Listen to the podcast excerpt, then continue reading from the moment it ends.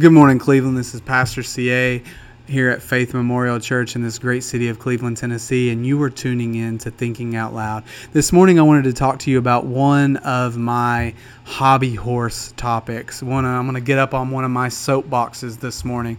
So, hopefully, you can forgive me and allow me this little moment of time to just express some of my my heart to you my heart is this. I I am passionately opposed to the spirit of religiosity. I think I've shared that on this program in the past, but I am passionately opposed when the spirit of religiosity comes against the working of the Spirit of God, and that we get into this idea of formality and wanting the whited sepulchres and the clean cup and, and the curb appeal and wanting to look good on the outside, to sound our trumpets when we give alms, and to pray on the street corners, and to mark our face when we're fasting because we want everyone to see how super spiritual we are. All of that, that spirit of religion is one of those things that just grinds my gears and and it was one of the things that just that just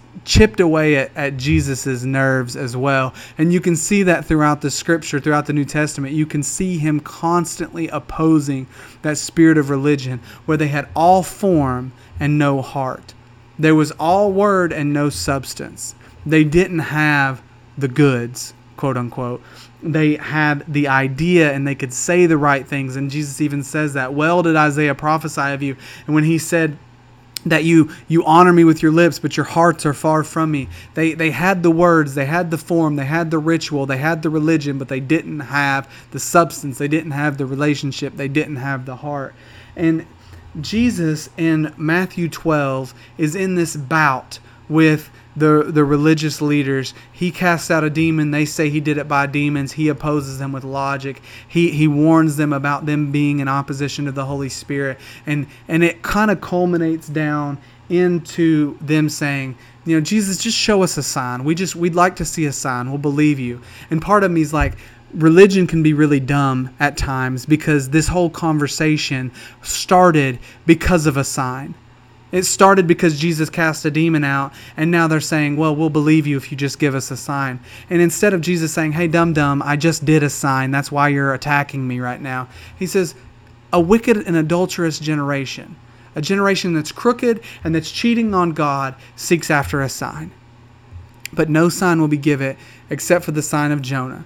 And then he goes, the Jonah was in the fish for three days and three nights. And then he says, The people of Nineveh repented at the preaching of Jonah, but one greater than Jonah is here. And then he says, The queen of the south marveled at the wisdom of Solomon, but one greater than Solomon is here.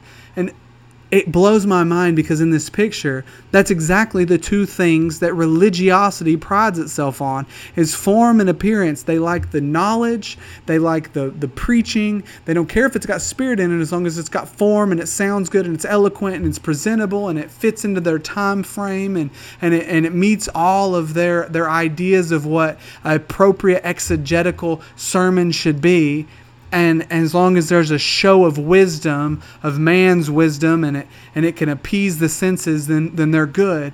But they're missing the greater than. They're missing that better part that Mary chose. And and Jesus says he says one greater than all of that is here. And then he gives them a warning.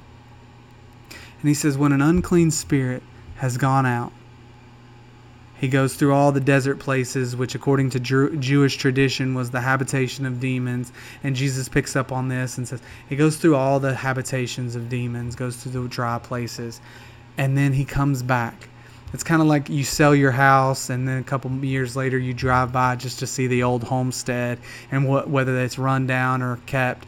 And it's like the demon, he goes out and he, he drives by his old home and he sees a for sale sign in the yard but instead of just coming and buying it himself, he goes and he gets seven of his buddies and comes back, and the last state is worse than the first. And I think that this accurately summarizes what happens with the spirit of religiosity.